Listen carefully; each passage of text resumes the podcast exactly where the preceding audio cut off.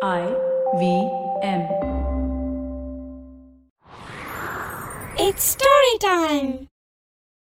ரெண்டு ராஜாக்கள்ல யார் உயர்ந்தவர்னு எப்படி முடிவாச்சுன்னு இந்த கதையில பார்க்கலாம் இது வரைக்கும் நம்ம சேனலுக்கு சப்ஸ்கிரைப் பண்ணலைன்னா உடனே சப்ஸ்கிரைப் பண்ணி பக்கத்தில் இருக்கிற பெல் பட்டனை கிளிக் பண்ணுங்க இந்த கதைகளை இப்போ நீங்க ஸ்டோரி டைம் தமிழ் யூடியூப் சேனல்லையும் ஐவிஎம் பாட்காஸ்ட் ஆப்லையும் மற்ற ஆடியோ தளங்களிலும் கேட்கலாம் ஸ்டோரி டைம் தமிழ் சேனலுக்காக உங்களுடன் Ravishankar Balachandran.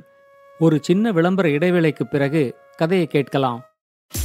Namaste, this is Cyrus Brocha. I am part of the government cancel culture program to remove rubbish off all the different streams available. So what we have is all the collected rubbish we put together on our show. It's called Cyrus Says. It's on IVM podcast. You have to watch it and listen to it. It's on our app. It's on our website. It's on the YouTube channel. It's on Facebook. There are many different ways. Don't bother me and ask me how. Uh, you have to find out. We talk to different personalities. Many of them are known. Some are just people we meet downstairs and invite them up for chai. But the point is, it's fun and it's very therapeutic. So please join in and listen to Cyrus Says. வாங்க கதையை தொடர்ந்து கேட்கலாம் மகாராஜகிரின்னு ஒரு பெரிய நாடு இருந்துச்சு அந்த நாட்டோட ராஜா பேரு மகேந்திரன் அவரோட அமைச்சரவையில சோமராஜ தேசிகன் அப்படின்னு ஒரு அமைச்சர் இருந்தாரு மக்களுக்கு தேவையான நல்ல திட்டங்களை கொண்டு வந்து அதை அழகா செயல்படுத்துற திறமை அவர்கிட்ட இருந்துச்சு. அது மட்டும் இல்லாம எந்த மாதிரியான சூழ்நிலைகளையும் அவர் தன்னோட வாத திறமையினால சமாளிச்சிடுவாரு. ராஜா மகேந்திரனுக்கு அந்த நாட்டுல நல்ல பேரும் புகழும் இருந்துச்சு. நாட்டுல தனக்கு இருக்கிற பேருக்கும் புகழுக்கும் காரணமே சோமராஜ தேசிகன் வகுத்து கொடுக்கிற திட்டங்கள் ஏழை மக்களுக்கு போய் சேருது அப்படிங்கறதுனால தான் இத ராஜாவும் நல்லா புரிஞ்சுக்கிட்டு இருந்தாரு. அதனால அமைச்சரவையில மற்ற அமைச்சர்களை விட சோமராஜ தேசிகனோட வார்த்தைகளுக்கு அவரு பெரிய மதிப்பு கொடுத்தாரு. ராஜா மகேந்திரன் சோமராஜ தேசிகனை முற்றிலுமா நம்பி அவரோட ஆலோசனைப்படி ஆட்சி நடத்துறது அங்க இருந்த மற்ற அமைச்சர்களுக்கு கொஞ்சம் கூட பிடிக்கல. அவருக்கு ஏதாவது ஒரு சின்ன தோல்வியாவது வராதா? அதை கொண்டாட மாட்டோமா? அப்படிங்கிற மாதிரி மற்ற அமைச்சர்கள் எல்லாருமே ஏங்கிக்கிட்டு இருந்தாங்க. மகாராஜகிரிக்கு பக்கத்துல இன்னொரு பெரிய நாடு இருந்துச்சு. அந்த நாடு பேரு காஞ்சனபுரி. அந்த நாட்டை பராக்கிரமசேனன் அப்படிங்கிற ஒரு ராஜா ஆட்சி செஞ்சுக்கிட்டு இருந்தாரு. அவர்கிட்ட சுந்தரம்னு ஒரு அமைச்சர் இருந்தாரு. பக்கத்து நாட்டுல சோமராஜ தேசிகனோட திட்டங்களை பத்தி கேள்விப்பட்டு சுந்தரத்துக்கு அவர் மேல நல்ல மதிப்பு இருந்துச்சு. அவரு சோமராஜ தேசிகனை தன்னோட குருவா ஏத்துக்கிட்டு அதே மாதிரியான திட்டங்களை தன்னோட நாட்டிலையும் செயல்படுத்தணும். இந்த நாட்டு ஏழை மக்களுக்கும் அந்த திட்டத்தோட பலன்கள் எல்லாம் கிடைக்கணும் அப்படின்னு நினைச்சாரு. அதனால அடிக்கடி அவரு ராஜா மகேந்திரனை பத்தியும் சோமராஜ தேசிகனை பத்தியும் அவரோட நாட்டு ராஜா பராக்கிரம சேனன் கிட்ட புகழ்ந்து பேச ஆரம்பிச்சாரு. நல்ல திட்டங்களை பத்தி சுந்தரம் எவ்வளவோ எடுத்து சொல்லியும் ராஜா பராக்கிரம சேனன் அதையெல்லாம் தன்னோட நாட்டுல செயல்படுத்துறதுக்கு தயாரா இல்ல. ஒவ்வொரு திட்டத்தை செயல்படுத்தாம இருக்கிறதுக்கும் அவரு ஏதாவது காரணங்கள் சொல்ல ஆரம்பிச்சாரு. சில திட்டங்களுக்கு இது அந்த நாட்டோட சூழ்நிலைக்கு வேணா சரியா வரும். ஆனா நம்ம நாட்டோட சூழ்நிலைக்கு இது சரியா வராது. அப்படின்னு சொல்லிடுவாரு. வேற சில திட்டங்களுக்கு இந்த திட்டத்தை செயல்படுத்துற அளவுக்கு நம்ம கிட்ட பணம் கிடையாது. இன்னும் அதிக வரி வசூல் செஞ்சா மட்டும்தான் இந்த திட்டத்தை செயல்படுத்த முடியும் அப்படின்னு சொல்லிடுவாரு. ஆனா கொஞ்ச நாள்லயே அரண்மனையில பணம் இருக்கு. ஆனா அந்த திட்டங்களை செயல்படுத்துற அளவுக்கு ராஜாவுக்கு மனசுதான் இல்லைங்கிறத சுந்தரம் புரிஞ்சுக்கிட்டாரு. இதுக்கு நடுவுல ராஜா மகேந்திரனை பத்தியும் சோமராஜ தேசிகனை பத்தியும் சுந்தரம் அடிக்கடி புகழ்ந்து பேசினதுனால பராக்கிரமசேனனுக்கு மகேந்திரன் மேல பயங்கர பொறாம குணம் வந்துருச்சு. மகாராஜகிரியும் காஞ்சனபுரியும் நட்பு நாடுகளும் இல்ல எதிரி நாடுகளும் இல்ல. அந்த நாடு மேல படையெடுத்து போகணும் அப்படிங்கிற எண்ணம் இல்லைன்னாலும் எப்படியாவது ராஜா மகேந்திரனை கொஞ்சம் மட்டம் தட்டணும் அப்படிங்கிற மாதிரி பராக்கிரமசேனன் நினைச்சாரு. தன்னோட எண்ணத்தை சுந்தரத்துக்கிட்ட சொன்னா அதுக்கு அவரு கண்டிப்பா தடையா இருப்பாரு அப்படிங்கறதும் பராக்கிரமசேனனுக்கு நல்லா புரிஞ்சிச்சு. அவரு ரொம்ப யோசிச்சு ஒரு முடிவுக்கு வந்து சுந்தரத்தை கூப்பிட்டு சொன்னாரு நீங்க அடிக்கடி சோமராஜ தேசிகனை பத்தியும் ராஜா மகேந்திரனை பத்தியும் ரொம்ப புகழ்ந்து பேசுறதுனால எனக்கும் அவங்கள பார்க்கணும் போல இருக்கு. அதனால நீங்களும் நானும் நட்பு முறையில மகாராஜகிரிக்கு ஒரு பயணம் போயிட்டு வருவோம். அந்த பயணத்துக்கு வேண்டிய ஏற்பாடுகளை செய்யுங்க. நாம வரப்போற தகவலை முன்கூட்டியே அந்த நாட்டு ராஜாவுக்கும் சொல்லிடுங்க அப்படின்னு சொன்னாரு. அதை கேட்டதும் சுந்தரத்துக்கு ரொம்ப சந்தோஷமாயிடுச்சு. எப்படியோ தன்னோட மானசீக குரு சோமராஜ தேசிகனை பார்க்க போறோம் அப்படிங்கிற மாதிரி அவரு பெரிய கனவுல மிதக்க ஆரம்பிச்சிட்டாரு. ஒரு வார பயணமா பராக்கிரமசேனனும் சுந்தரமும் மகாராஜகிரிக்கு வந்து சேர்ந்தாங்க. ராஜா மகேந்திரனும் அவங்க ரெண்டு பேரையும் உரிய முறையில வரவேற்று தன்னோட அரச வேலை வச்சு நல்ல கௌரவத்தையும் கொடுத்தாரு. இந்த ஒரு வாரத்துல ராஜா மகேந்திரன் மேல பொறாமப்படுற அளவுக்கு அவரு ரொம்ப கெட்டவரெல்லாம் கிடையாது அப்படிங்கறத பராக்கிரமசேனன் புரிஞ்சுக்கிட்டாரு ஆனாலும் அந்த நாட்டு மக்கள் கிட்ட ராஜாவுக்கு இருந்த பேரும் புகழும் அவருக்கு ரொம்ப எரிச்சலை கொடுத்துச்சு. மகாராஜகிரியில இருந்த ஒரு வாரமும் சுந்தரம் ராஜா பராக்கிரமசேனனையும் கண்டுக்கல ராஜா மகேந்திரனையும் கண்டுக்கல. சோமராஜ தேசிகனை பார்க்கறதுக்காக மட்டும்தான் மகாராஜகிரிக்கு வந்த மாதிரி அவரு பொழுதுக்கும் சோமராஜ தேசிகன் கூடவே இருந்தாரு. ஒரு வார முடிவுல ராஜாவும் சுந்தரமும் மறுபடியும் காஞ்சனபுரிக்கு கிளம்பும் போது மகேந்திரனையும் சோமராஜ தேசிகனையும் காஞ்சனபுரிக்கு ஒரு தடவை வர்றதுக்கு அழைப்பு விடுத்தாங்க. ராஜா மகேந்திரனும் அந்த அழைப்பை ஏத்துக்கிட்டாரு.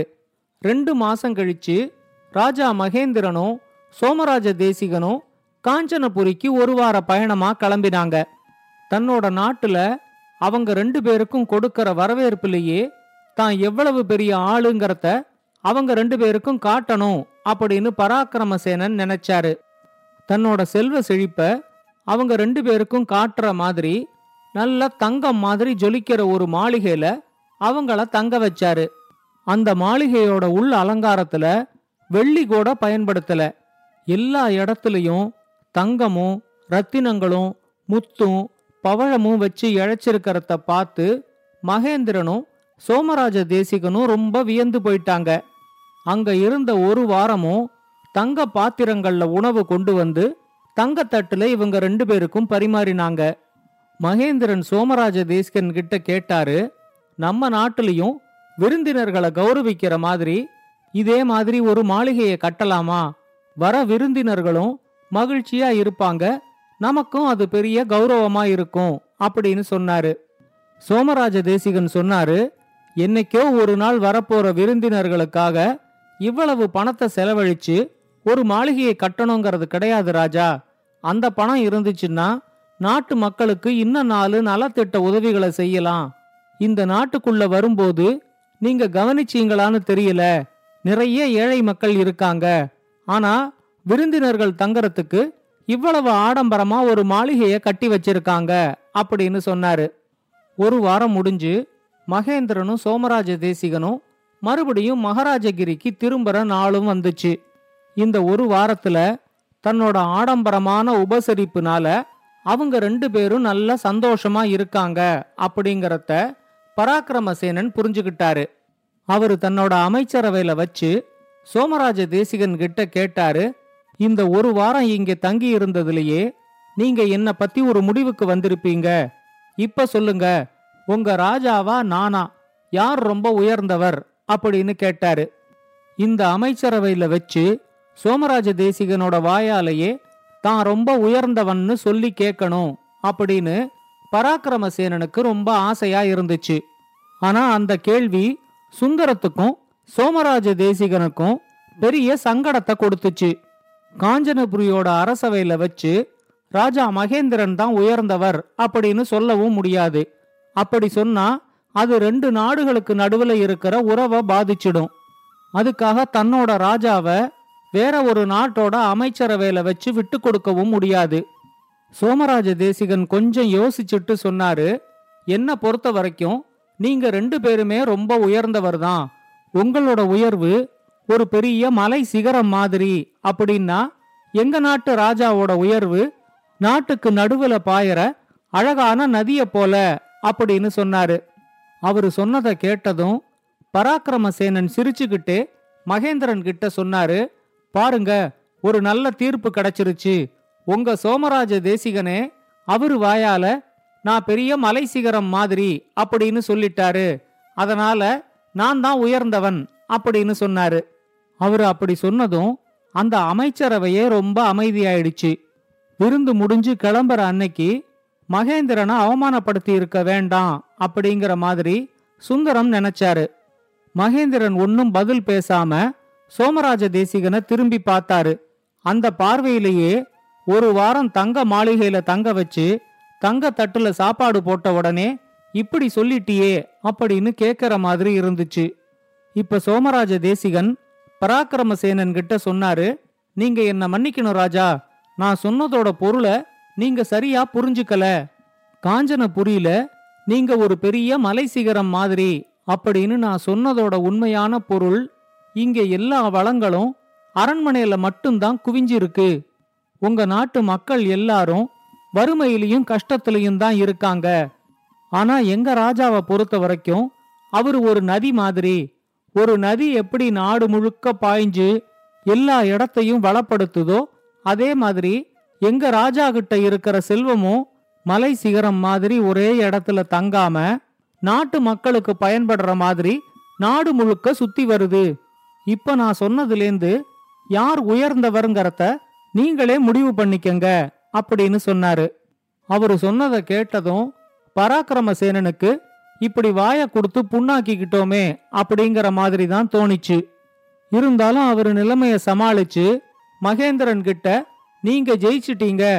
உங்க சோமராஜ தேசிகன் தன்னோட புத்திசாலித்தனத்தினாலையும் வாக்கு சாதுரியத்தினாலையும் என்னோட செல்வம் எங்க தேங்கி இருக்குங்கிறதையும் சொல்லி நாட்டை ஆள்றதுக்கான நல்ல வழிகளையும் எனக்கு காட்டிட்டாரு.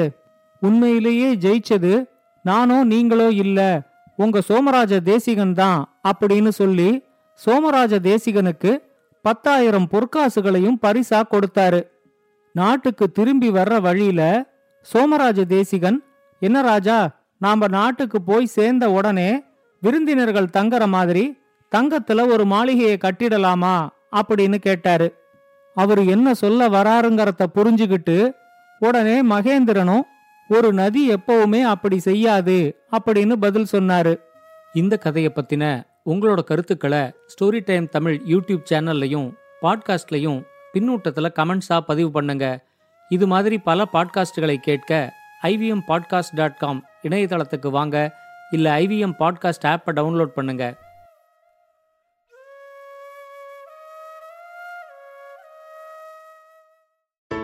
Hey, it's been another great week on the IBM Podcast Network. On the first episode of Last Brand Standing, learn all about the intriguing battles between Tata Motors and Maruti Suzuki with hosts Anupam and Ambi, hosts of other shows on the IBM Podcast Network, Besa Vesa, and the Sponge Podcast. Great, great, great show that I think you really enjoy. We would also like to announce our collaboration with Hunts, India's most widely read literary magazine. Hunts Vani is now available in audio version on IBM Podcast. Do check it out. On Tere Mere Rasta, Keshav tells us how people lived underground in Turkey's Kemakli city for generations. Varun introduces us to the world of audio advertising with Stas Tushinsky on Advertising is Dead. How can influencers shift from advertising to paid content? Siddharth Deshmukh tells us on Smarter with Sid. And on the Wire Talk, Siddharth talks to AD Singh about how badly restaurants are hit during the lockdown. Do follow us on social media. We're IVM Podcast on Twitter, Facebook, Instagram, and LinkedIn. And remember, if you're enjoying this show or any other show for that matter, please do tell a friend. And finally, we'd like to thank our sponsors on the network this week Fiat, Cred, Bank of Baroda, Quarter, CoinSwitch, Kuber, and Intuit India. Thank you so much for making this possible.